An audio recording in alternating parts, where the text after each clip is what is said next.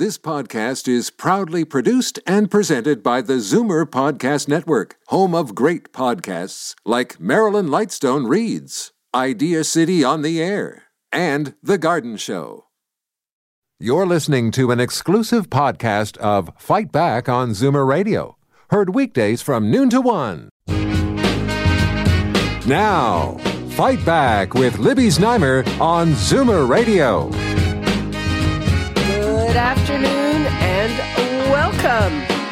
There is plenty to talk about here in Toronto. It looks like the great resignation has hit City Council, and there's not exactly a stampede to snag one of those $120,000 jobs.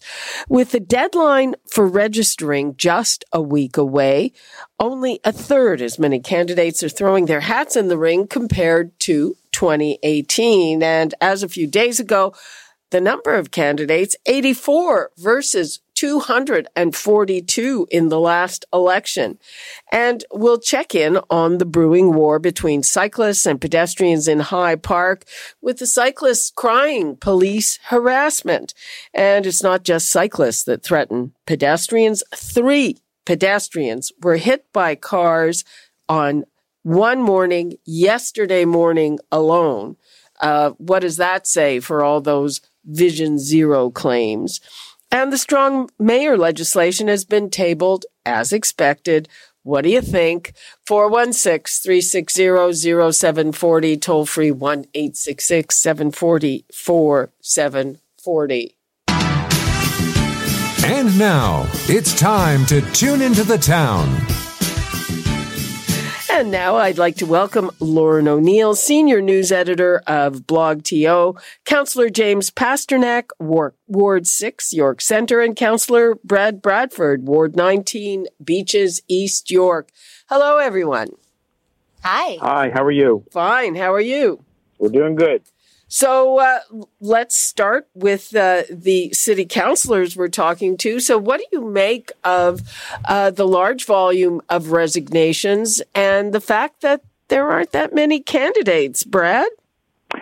Well, it's interesting, isn't it? I, I, think if you look at Toronto City Council over the past four to five years, uh, we really have seen more change um, than in the decades that preceded it. And, uh, you know, that goes back from the reduction of seats from 44 to 25. Uh, now we have the new strong mayor legislation. Uh, and I, I, think it just reflects sort of the changing dynamic in a big city. Um, the, the job is not an easy one. It's very demanding. Um, I think folks are, are focused on how they create impact. And politics is certainly one way to do that, but there's lots of other opportunities and avenues to create uh, an impact and make a difference in our city. And, and folks are exploring that. Obviously, our democracy is strongest when it's a competition of ideas.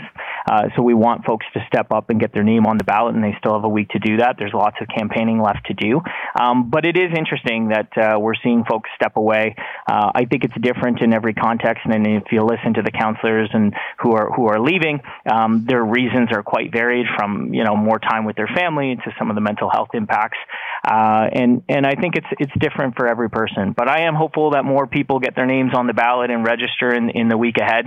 And uh, again, it's all about a competition of ideas at City Hall. Okay, before I move on to James, Brad, do you think it's a good job? Do you enjoy your job? I well, I don't. I don't think everybody enjoys every minute and every moment of every job of uh, any job. Yeah. yeah. of any job. But I will say it's been incredibly rewarding for me. Uh, Beaches East York, in particular, is a very engaged constituency. Uh, and whether I'm getting lit up on Facebook or we're having a community meeting or we're we're getting together in a park to, to discuss our hopes and aspirations for what we'd like to see there, whether we're doing housing or bike lanes, all this sort of stuff, change generates conversation. It generates a wide range of views and opinions. Um, but it really is about the future of our community and the future of the city. Uh, I'm just very blessed to be in a position where I can help uh, support and lead that change, and uh, it's very rewarding. Like I said, there's a lot of ways to make an impact, uh, but certainly local government is uh, is among one of the best opportunities. James Pasternak, do you still like your job? Yeah, I, it's a truly an honor to serve the uh, the neighborhoods, community of York Centre Downsview. Uh, my team is is a very positive team that helps people every day. It's a lifelong dream to serve as a, an elected official. It was very tough this past uh, term because of uh, the shrinkage of council by 19 seats and the doubling of the wards. Councillors now have over 100,000 people to service. I think it's unsustainable. I think a few councillors are leaving because it's just become a meat grinder. You've got a couple of councillors there who are veterans who have been there 30 years or just slightly less, and it's, it's their time to sort of move on. And then you've got a, another group, as Brad mentioned, of young families. I mean, they have kids uh, well under 10 and, and, and they're missing out uh, by being out so many nights a week and weekends. Uh, they're missing out on the raising of their families and they've decided uh, to, to leave uh, council and, and focus more on family. So it's a tough job, uh, and, but it's an extremely rewarding job and it's been an honor to serve. Lauren, so there's this push pull. So it is a harder job than when there were many more wards. Uh, but on the one hand, you have that it's it's a touch, tough job. Uh, there are people who are saying, "Gee, you know, this is concerning because it's not it's people leaving with a lot of experience and."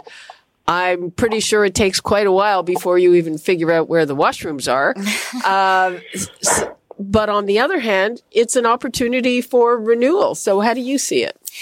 You know, I I see this as part of almost the larger great resignation we've been seeing post pandemic in the society. It, has been a challenging term for counselors for sure. Not, not just with all of the change and gaining more constituents by default, the shrinking of the, um, the number of seats, but also like we're in a state of emergency, rolling lockdowns. Like these are all really stressful things. And so generally, you know, the unemployment rate has gone like down or uh, no, not as many people are working as before. And you see a lot of people maybe reevaluate their priorities, want to spend more time with their family, realize life is short. I mean, that would be part of it. Um, and the other part might just be that, you know, it's gotten too challenging. It's, it's too, it's too stressful with that many people. And maybe they could consider having more seats on council again. I don't know if that would be the solution. I know councillors Bradford and Pasternak know the ins and outs of this a lot better than I do, but it's, yeah, it's, it's concerning to see. And I do have a question for all of you. Like, what, what does one need to do to apply? What qualifies a person to be a city councillor? Can anyone just apply?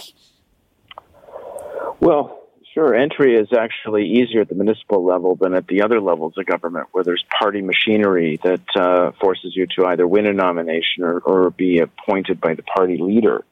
Um, for city council, it's it's usually uh, residency in Toronto, hundred dollars, uh, no criminal record, um, and uh, and you're good to go.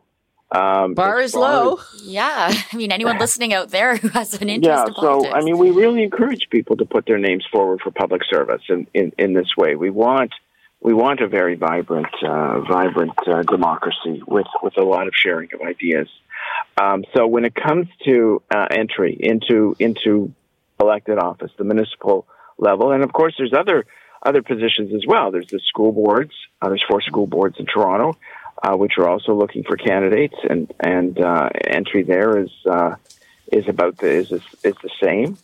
And uh, if someone is thinking of public office, uh, that is that is the easiest route to do. Uh, let me ask you this. Okay, so the bar is low for entry, but how much money do you need? And and is it an impediment that if you campaign and you lose, so you're still on the hook for the cash personally, aren't you? Who would like to answer that one? um, there, well, I, will just jump in very quickly. First of all, you do have to have the ability to raise money, and there there are restrictions and rules governing using your own money. So you're not on the hook. You're not really technically allowed to carry a deficit campaign. Uh, so, but deficits can be can be wiped out uh, after in the post election period, but it's very difficult to do unless you win.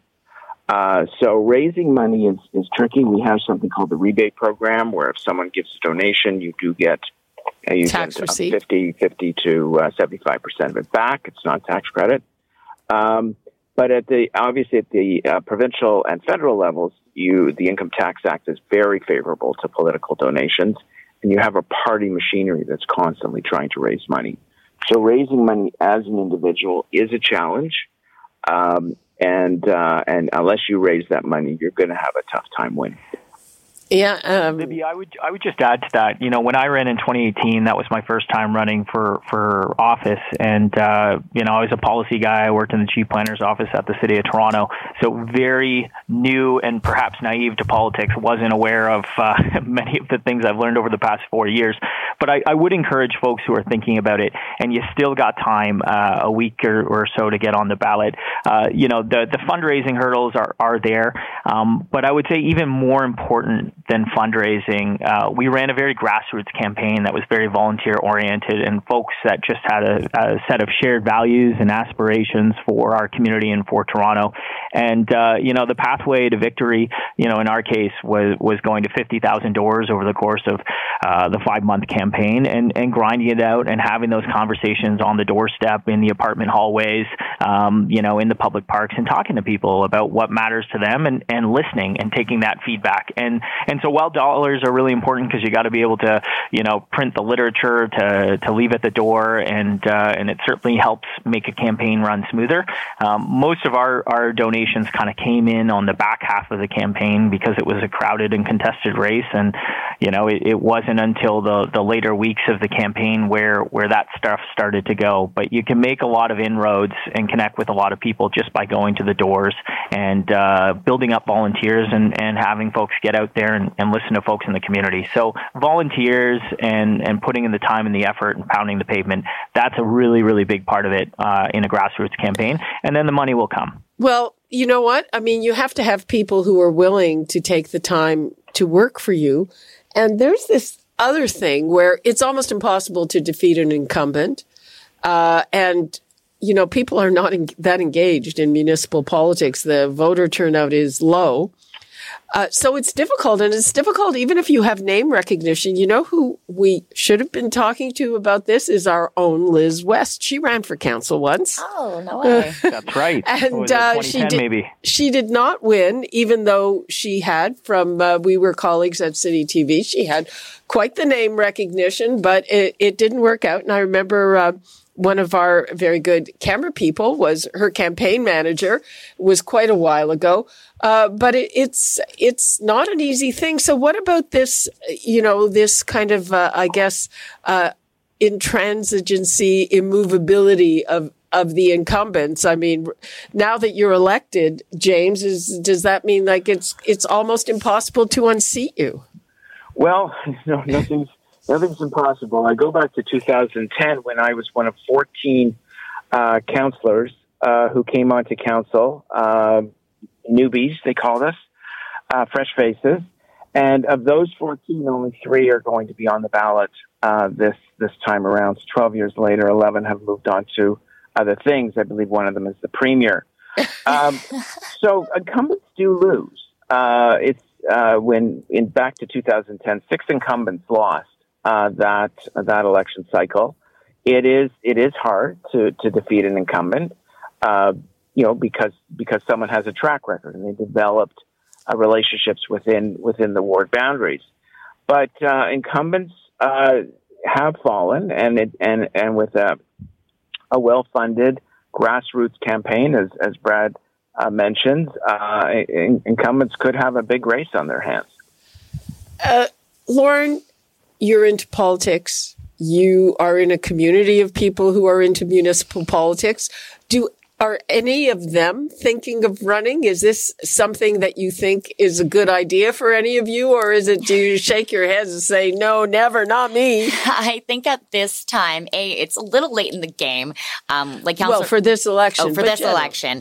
Um, but yeah, no, I don't really see anyone who's jumping to get into municipal politics right now. And I think just seeing so many councilors who are giving their seats up, it it, it kind of spooks people in that way as well. It's like, oh, well, maybe this isn't such a great job if we have this huge resignation of people who don't want to do it anymore. Um, but perhaps next time around, you know, there will be some, some, you know, snappy young candidates who try their hand at it. But yeah, I, I mean, this time around, like Councillor Bradford was saying, it's like a five month campaign. There's only a short amount of time left. So for anyone to come in and especially to unseat an incumbent in any award would be really, really tough at this point. Uh, I mean, I, I, think a lot of people my age don't even know the difference between who we're voting for on the municipal and federal and provincial level. Like when it comes to MPPs and MPs and councillors, we just see so many names and so many flyers. Like I've talked to people and I'm like, well, who's your city councillor? And they're like, I don't know. I think it's like, and they'll name like an MP. I'm like, that's not your city councillor. There's just so much information coming all the time at people. Well, and and speaking of uh, the demographics of this, I'm just going to give uh, my weekend show Zoomer Weekend Review a plug. Uh, so um, I was talking to David Crombie about this, and he thinks that maybe running for council could be a good, or being on council, a good second career for Zoomers. So uh, I'll have more on that on the weekend on Sunday at noon. And now let's move on to another hot topic, and that is like the war between cyclists and pedestrians and cops that is among the three of them. So the cyclists uh, that, and we've seen pictures of them moving in a phalanx really quickly, and they're saying they're being harassed by cops. Now, I, I just want to bring my husband's point of view. He is a monster cyclist and he will go in the afternoon 60, 80 kilometers, sometimes even more. He's uh, not a young person.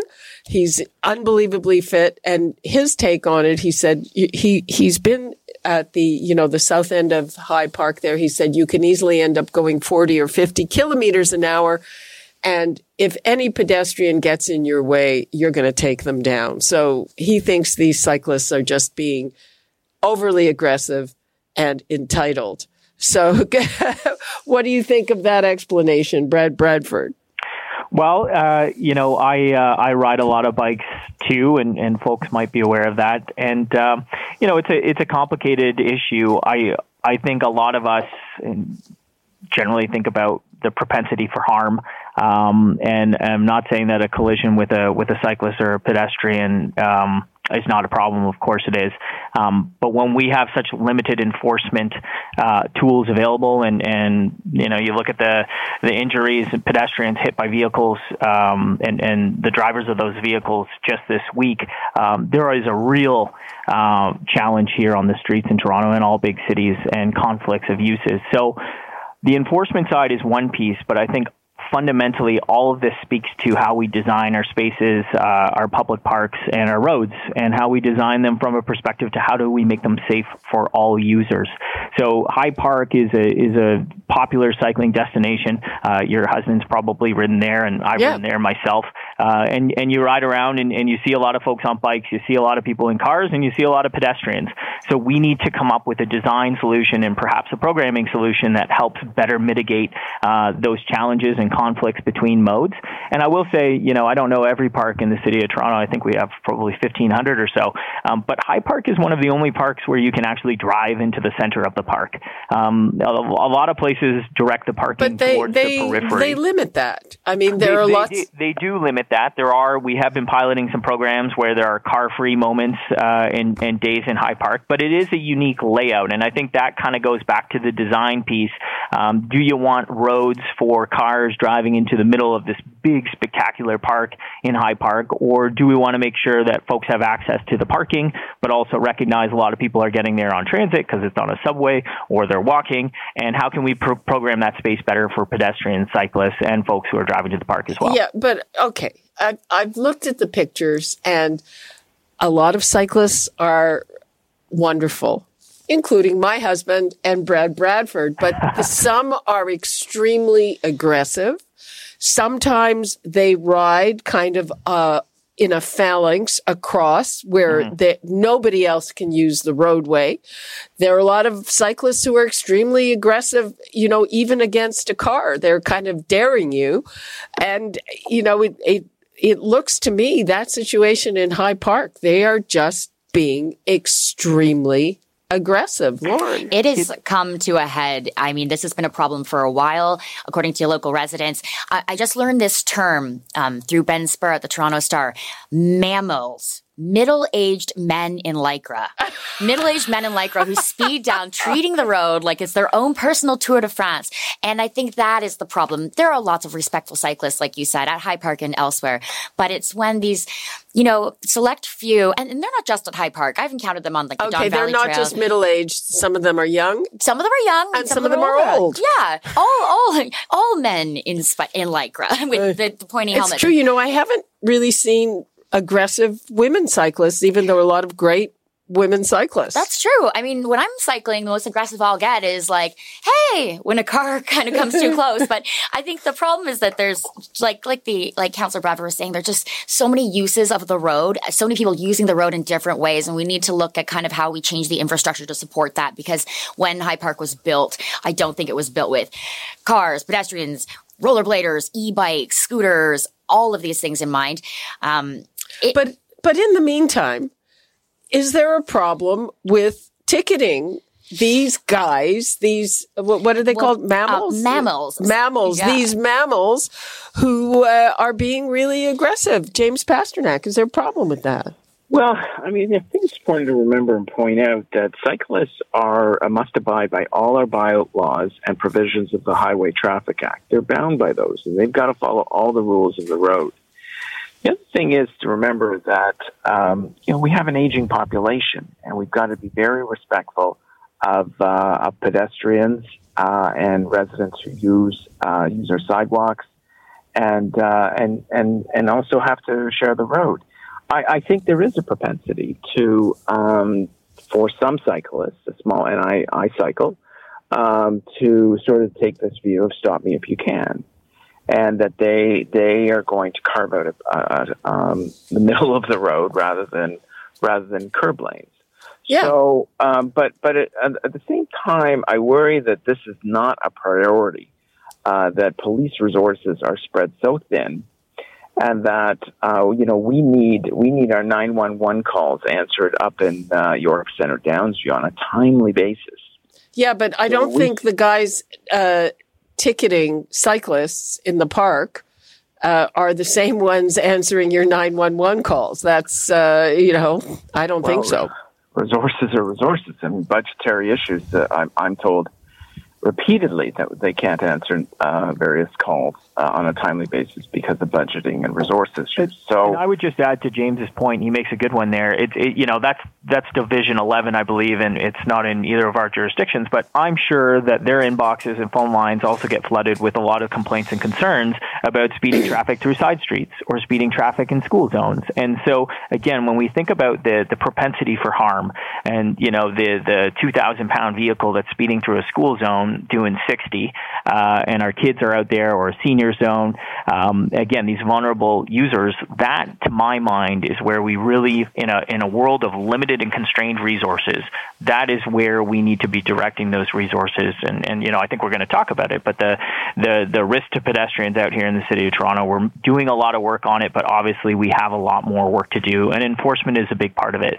So you know, cyclists get a bad rep, and and sometimes it's certainly deserved. And and when there's a clip on CP24 of a cyclist going past a pedestrian and telling them to go fly a kite, that doesn't help. And I actually take that message to the cycling community and I say, look, this is not helpful. This is not good behavior. And when we talk about take the lane, share the road, you know, we are required to follow the rules of the road. If we want to be treated as a vehicle on the road, then, you know, it's, it's on all of us to, to try our best to follow that.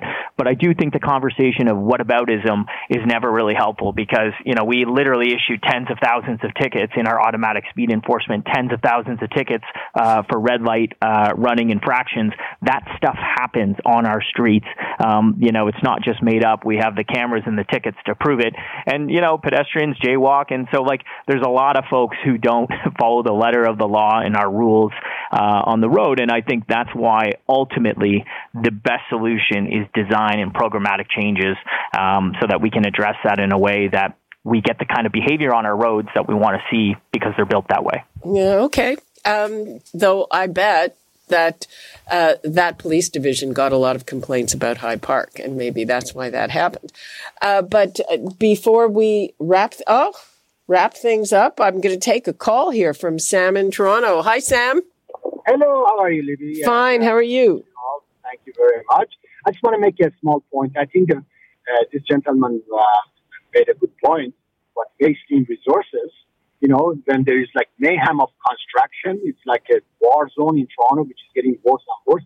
I don't see cops and police department stopping not once all these dump trucks, like thousands of dump trucks in Toronto that create a lot of security issues and accidents, and you know they're rushing to the sites. You know, the, I don't, maybe there is a conflict of interest because they get paid for by construction companies to watch the sites. I don't know, but they they're wasting their resources on cyclists. How many cyclists have killed people? How many dump trucks have killed people? That's a good point. That's a good line. Thanks for that, Sam. Okay. Um, let us, before we wrap things up, move along to strong mayor. We've heard a lot of different things from different people. John Tory says he won't govern any differently.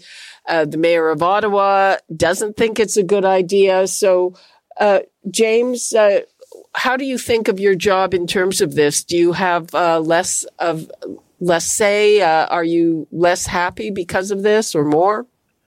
Well, I would say that I'm. The whole thing's a bit puzzling. Uh, a mayor of this city, particularly this mayor, wins just about every single vote they they have a passion for. They want a policy passed, so they they have uh, those kinds of powers in place now to carry counsel on important public policy issues to the mayor.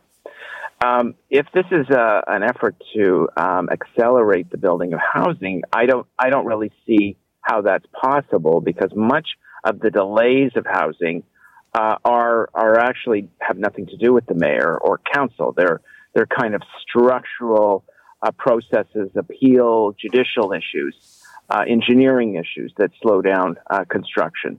The mayor's power, added power, would not accelerate the, the building of houses. The last point I would make before I let others chime in is I think this will create a more acrimonious uh, council setting where the mayor may use the veto, council may mobilize to try and uh, overrun it. Um, there, there will be tension between the council floor and the mayor. I think this mayor is very responsible with these powers, but we don't know uh, what the future will bring. Brad, uh, wh- what do you think about your job and your power, if we put it that way, in the light of this? Well, it's interesting, like uh, the conversations of power. I, n- I never really think about that. I think about the pathways and the abilities to get things done. And you don't have to follow municipal government very closely to know that there's probably room for improvement in us delivering on the folks, uh, on the things that folks expect us to do. So I'm very open minded, and I have been and will continue to be on any proposals that come forward to help improve local government service delivery for residents. Uh, you know. What was that? Brad? I think we just lost Brad. No. Oh dear. Oh, okay. Uh, Lauren? um, I mean, speaking of power, I think a lot of people are seeing this move toward the strong mayor system as simply Doug Ford trying to get more power over the city of Toronto again, because the mayor will have the power to veto any council vote if it conflicts with provincial priorities, which have not been defined yet. So I will have more of, I guess, an opinion on it when I see what these provincial priorities are. Um, but right now, a lot of people are saying, well, I mean, how do you become the mayor of Toronto without getting elected as the mayor of Toronto? You know, just. Yeah, but then on the other hand, we've got to remember the mayor of Toronto is elected with more votes than anyone in the country, including the prime minister or the premier. Yeah, so, which is why it makes it kind of concerning to some people. I think that will Ford just be able to kind of puppet the new mayor through this system? Like, well, I that conflicts imagine. with the provincial priority. I mean, we'll see. Okay, is is Brad there to say goodbye to him? Mm, I guess not. Uh, Brad, thanks very much for that. James, uh, last 20 seconds to you. What are you watching for in uh, the last day when people can register? Well, look, I'm I'm excited about this election campaign. It's a great opportunity to go to tens of thousands of doors and, and hear residents one on one. Obviously, a robust democracy requires people to put their names forward and run. And uh, and while the first election outing for some may be frustrating, they, many people try a couple of times. So I'm looking forward to to getting out there, knocking on the doors, and getting to uh, getting to hear what Torontonians have to say, so we can make the next term of council extremely successful. I, I almost forgot to ask you: Is anyone running against you? Yes, no, I do have a couple of people running against me. I take I take all competition very seriously. So we're out there already knocking on doors and speaking to people and and and our our big challenge is we're really running against apathy because uh, the the provincial turnout was very low. So we've got to get people involved, engaged, and uh, and we've got to get them to the polls. Okay, well, I am sure we will talk about this many times. Uh, thank you so much, Brad Bradford, who we've lost, uh, James Pasternak, and Lauren O'Neill. Really appreciate it. Thanks, Libby. Okay, you're very welcome, Libby. Take care. All the best. Okay, all the best to you. We're taking a break, and when we come back, a historic election at Unifor, which is Canada's largest private sector union. We'll talk about that. You're listening to an exclusive podcast of Fight Back on Zoomer Radio, heard weekdays from noon to one. Fight Back with Libby Znaimer on Zoomer Radio. Welcome back. Now we turn to an historic election at Canada's largest private sector union. Unifor has elected Lana Payne as its first woman national president. It comes as the organization is trying to recover from the Jerry Dias scandal. He resigned before it was revealed that he took a $50,000 kickback from a COVID test manufacturer for pushing their product. Well, yeah. So now I am joined by Dr. Rafael Gomez, an associate professor of employment relations at the University of Toronto. Hello, Dr. Gomez. Thanks for joining us. No, it's my pleasure. How significant is this? The election. Well, um, it represents, I think, a shift that's been happening in the union movement for the past 20, maybe 30 years. Um, you know, I think maybe we still have a stereotype of the union member. Just conjure that up in your head. You think what? Blue collar, manufacturing, male, white. Uh, that's all changed. Uh, the, the typical union member now is more likely to be female than male by several percentage points, like a five percentage point difference. Like overall in Canada, we have about 30% of the workforce unionized Of course, that splits in many different ways. But again, the one way it does split is, you know, women are now more likely to be union members than men. Um, right, but I, I would guess, and, and please correct mm-hmm. me if I'm wrong, that the women would be very heavily represented in the healthcare unions sure. and in the civil service unions, which uh, is not Unifor. Well, no, Unifor's entered that space because yeah. they're so big. Remember, Unifor is an amalgam, right? Yeah. Uh, a conglomerate, if you will, of the uh, union movement, it's actually absorbed lots of workers that now have essentially become part of the what's called the broader public sector. You know, that sector that's yeah. basically funded, regulated by government. Uh, think about a lot of uh, you know services, social services that are kind of done by third parties. Those have increasingly become unionized, and that's where Unifor has seen its biggest growth. Um, by far, you know, the auto workers are still a huge piece of the Unifor um, puzzle and also the, the culture that spawned Unifor. But don't forget, the growth is not there. It's in services and what we might call the broader public sector. Broader public sector in Canada now has 77% of the workforce unionized versus, this is crazy, 14% in the private sector. Yep, yep. Uh, I don't know what that says about the future of the union movement, but um... it puts, yeah, it puts it into question because that's almost a huge imbalance. Because if you think about it, the needs and interests of all workers share a lot of commonalities, right? Decency, good pay, fairness, all of that. However, it's differently when you think about major projects that might create jobs in the private sector, but kind of stand against the norms or values of, say, a typical public sector worker. Think about energy projects that could generate huge numbers of good paying private sector jobs, but which might be opposed by the kind of value system that are present in those public sector uh, workforces, right? So, yes, it does create a division. It creates a bifurcation, an inequality, if you will, because if you have good protection, good paying jobs in one sector, and it's, it's there because of unionization, but it's all dominated by public sector, then you think about the resentment that could build up in private sector workers who don't see the same protections coming to them. Well, I think the resentment is already there, quite frankly. Um, final question to you, and that is, uh, could part of the election of a woman, the first ever woman, be that, uh, you know, they're coming out of a crisis, basically? Uh, maybe mm. it's a bit of a poison chalice? Oh, that's interesting, right? Kind of the way in which political parties have historically done that in Canada, right? To our yep. female leaders, put them in place, Kim Campbell and others. Um, I don't think so. You got to remember, Unifor is a big, uh, powerful uh, organization in Canada. The election is like any election, you know, as opposed to an appointment. This was a membership based uh, and driven decision, right? It's all votes count. And I think this reflects, as I said, the changing composition of the typical union member, the way the union uh, movement has evolved over the last 20 years, and perhaps Unifor signaling that's the space in which they will continue to advocate for. Okay. Thank you so much, Dr. Rafael Gomez. You're welcome. Thank you so much. Bye-bye.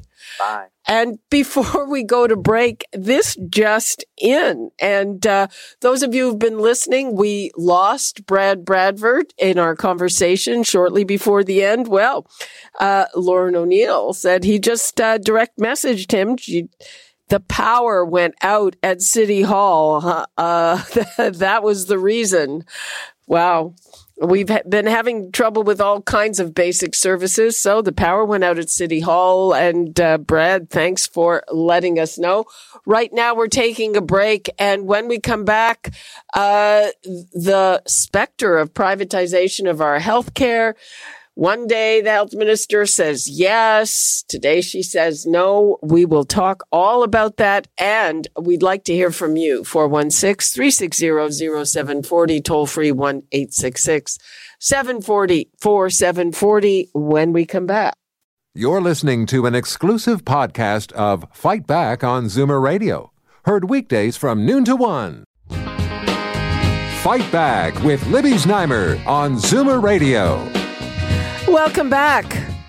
Are you worried about privatization of our health care? Well, yesterday, Health Minister Sylvia Jones said that further privatization was one of the options for solving the crisis that she won't acknowledge as a crisis. Well, today she clarified that whatever happens, our single government payer system will remain in place. Are you reassured? Where does that leave us? The numbers to call 416 360 0740, toll free 1 866 740 4740. And now let's go to Sharleen Stewart, president of SEIU Healthcare, which represents 60,000 healthcare workers in the province, and France Gélinas, NDP MPP for Nickel Belt and the Health Critic. Women, welcome. Thanks for joining us. My pleasure.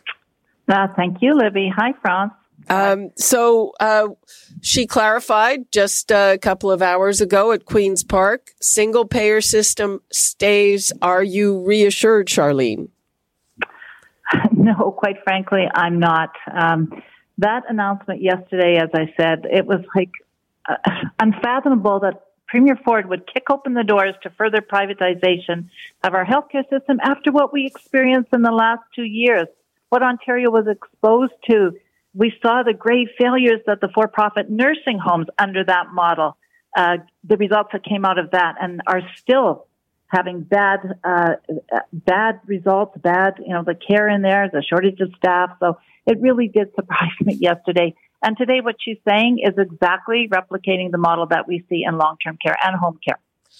Uh, well, let me ask you this, uh, France. We we have a lot of privatized medicine, which is uh, it, it's a private supplier. Uh, all family doctors are private small businesses, and there are all kinds of clinic services. I mean, everything from imaging and testing that are also done by private companies.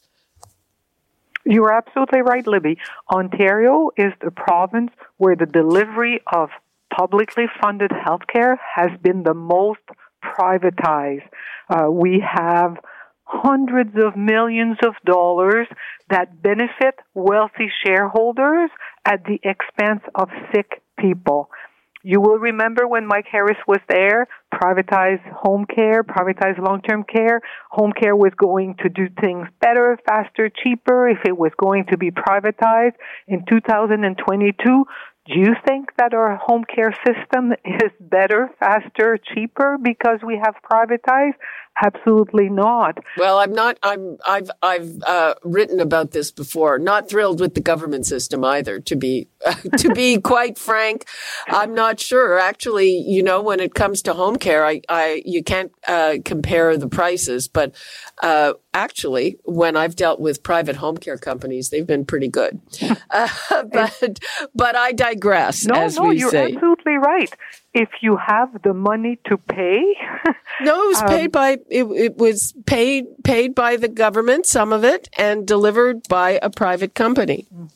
Uh, the idea is really, like Charlene just said, we just came out of a pandemic. Would you say that the people living in a long-term care home managed by the private sector were doing better or worse than the Uh, we all know the answer to that. Yeah, they all all know the great majority of people who died died horrible death of, of starvation, covered in feces, and not being washed.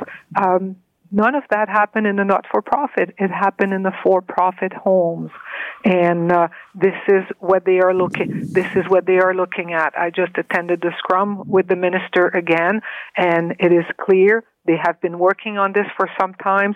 They already have big investors who are willing to make the investment to build a new surgical suite that would allow um, a whole bunch of surgeries to be done faster and make hundreds of millions of dollars for friends of the conservatives who will invest in those clinics and make hundreds of millions of dollars off of the back of sick people and people needing surgery. Uh, I mean, they already do things like colonoscopies, uh, mammograms, all those things, and it does take pressure off hospitals. Uh, do you think that care is is substandard?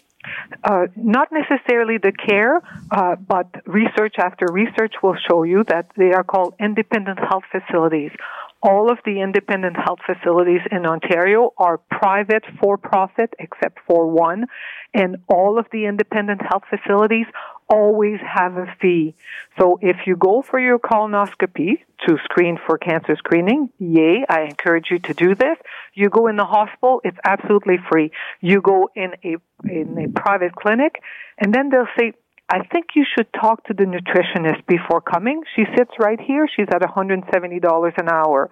I think you should uh, talk to, I think you should use this lens rather than that lens for uh, your cataract surgery. And that lens happens to be $400. Oh, the upselling, yeah. The same ophthalmologist, the same patient, the same surgery in a hospital is free.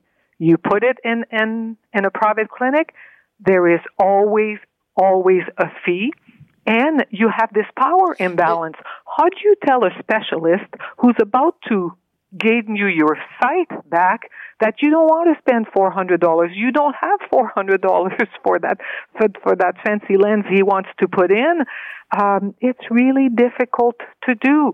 So um, it's a barriers to care to a lot of people who don't have 400 bucks and sometimes they're 600 and 800 bucks.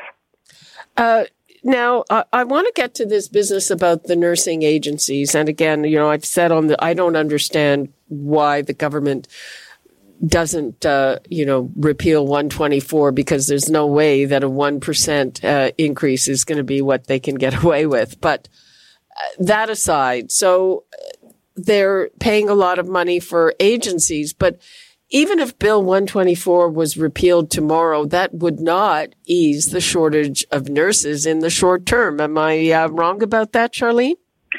You know, and Libby, uh, listening to you and France go back and forth, I mean, it's about priorities and investing in our own people, in our own province, putting the money right directly into care and wages, to your point. Agencies is another good example. You know, the workers aren't really getting a whole lot more money in the agencies. Once the agencies take their profits off, they're barely making the same or much more than what they make working at the hospital. So what the premier and the health minister has to do is prior, prioritize and, and make this top of mind, investing in their own people. The, the Premier Ford says that all the time. Let's invest in Ontario. Well, let's do that. Let's invest in our own people. This privatization, kicking it like you said, just cracking open the door a little bit, you know, the privatization colonoscopies, cataracts, that's just the beginning. You, people are going to have to start to pay for dignified care. Look at it in long-term care already. If you want to have an extra bath a week, if you want to have more than what you you don't have to hide the briefs that your family will get briefs. You have to pay for that. We have to pay for dignified care, and I don't think that's what we want in Canada. Take the states for example. Pretty soon you start to pay a little bit, you end up paying more, and you're getting less for it. Okay, I mean, but but very cautious about to the that. to the nursing question, what I'm asking is, if it was repealed tomorrow, they would probably still have to use agencies to at least some degree. Am I wrong? It would it would turn the page, Libby. I agree with that totally. You, you have hundreds and thousands of nurses leaving the profession every month. From May to June, we lost 5,400 healthcare workers, um, and and every month is is getting worse. Uh, they are discouraged. They just, you know, like healthcare takes place between two human beings, between a healthcare professional and a patient. Both of them need to be respected in order to have quality care. Right now, the nurses come on the front of Queen's Park uh, write emails and tells them we feel disrespected. The pandemic was hard. There were directives that cover nurses and hospital workers that says we can reschedule you anywhere we want, anytime we want. They would come in for their shift and say, no, you're going to a long-term care home today. Come in for their shift in dialysis and be told, no, you're going to screen for uh, COVID-19 today. That was really hard plus dealing with the pandemic was hard. And then they have this Bill 124 on top of it. They feel disrespected. Remember, good quality care, you respect the caregiver, you respect the patient, you get quality care. No, I, I, I agree with you on all of that. But what I'm saying is, uh, and, and I agree that it's a lot of money to spend on agencies, but that even if it was repealed tomorrow, that's that's not going to solve it overnight, right? No, but it, uh, Libby, it it'll make an absolute immediate difference. Right now, the healthcare workers are hearing, yes, I'm not worth it. They capped my wages at 1%. Now they're going to pull more money out of the public purse to pay private people to do the work, private agencies. Why not show them the respect and dignity that they're desperately seeking. That's why they're walking out the doors. Why wouldn't the premier stand up today and say, I'm repealing Bill 124? Give these people a, a lifeline, some hope that maybe the premier and the minister of health really sees them. But day after day, repeal or place Bill 124. Let's cap them. Let's not address the staffing shortages. Let's not look at incentives to bring back retired nurses. If they reversed all of that and showed that they are at least starting to have an immediate plan, I guarantee you, because the frontline workers are telling me that if they saw any signs of uh, respect and a plan to deal with them, they would be back. Yes, like it's not going to happen overnight, but I guarantee you, today is just another slap in the face for those workers. That let's privatize your work instead of deal with your work and make it dignified, quality care, and pay you wages and full time jobs and benefits. Okay, let's take a call from Ron in Guelph. Hi, Ron. Hi, Libby. Thanks for taking my call at the last minute. So we already have some privatized stuff because Life Labs in our area is privatized. Yep, uh, labs, lots of labs. And it works very well. Um, um, I had surgery recently for hernia, and some people asked me, well, didn't you go to the Shouldice? And I said, well, the surgery of the Shouldice is covered on OHIP, but the um, you have to stay in the clinic for three days. And it probably would have been a better choice because I had complications after my hernia surgery. And I ended up back in emergency three nights in a row. Sorry to hear that. Hours every night. Um, sorry to hear that you went through that. You're okay now? Well, yeah, it's just, and I'm not blaming the nurse. It's a tough job, but I ended up with some complications. I had to put a catheter in. The nurse didn't install it properly. I ended up with more pain and infections and whatnot. So these would have all been dealt with had I stayed at the Shouldice. But again, it costs more to go to the Shouldice, it's a private clinic. But I'm I'm not against um, some privatization if they can make it efficiently and still people can still get uh, paid by OHIP. I don't see a problem. Okay, thanks for your call. Uh, uh, anybody have a response to uh, Ron in Guelph? Oh, ab- absolutely, absolutely. This is by design, uh, Libby, that Ron is now convinced that our publicly deliver is not able to provide quality care. We had five years of zero base budget increase for a hospital. Since then, they've always been below cost of living increases. If you starve the public system that it cannot provide you're, you know, like we have some expectation as to what quality care looks like, then any alternative looks good. And private, privatizing, oh, it looks good. Look, there's quality here. There's quality if you have money. But something that defines us as Canadian is that Medicare care is based on needs, not on ability to pay. It doesn't matter if you're rich or poor. It doesn't matter if you're tall or short or old or young. You get care based on needs, not on ability to pay. This is something that every Canadian is proud of. But if you let our pro- public system run down enough, then people will say, hey, I'll pay for quality care when they have the money to pay. And for the rich, it will be a beautiful thing. For the rest of Ontarian, uh, the studies after studies are there. Uh, you can read the uh, BC uh, Supreme Court on on Dr. Day, who wanted to uh, uh, have a private yeah, clinic, and, and the rest of the people pay with longer wait time.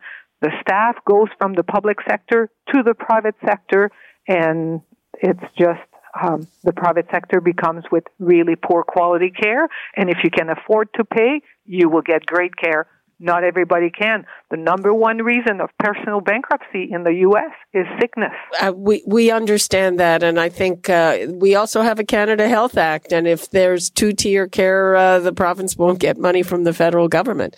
Uh, we only have a minute left, uh, Sharleen uh, uh, France uh, alluded to agreements in place about private surgical centers. What can you tell us about that in uh, less than a minute, please?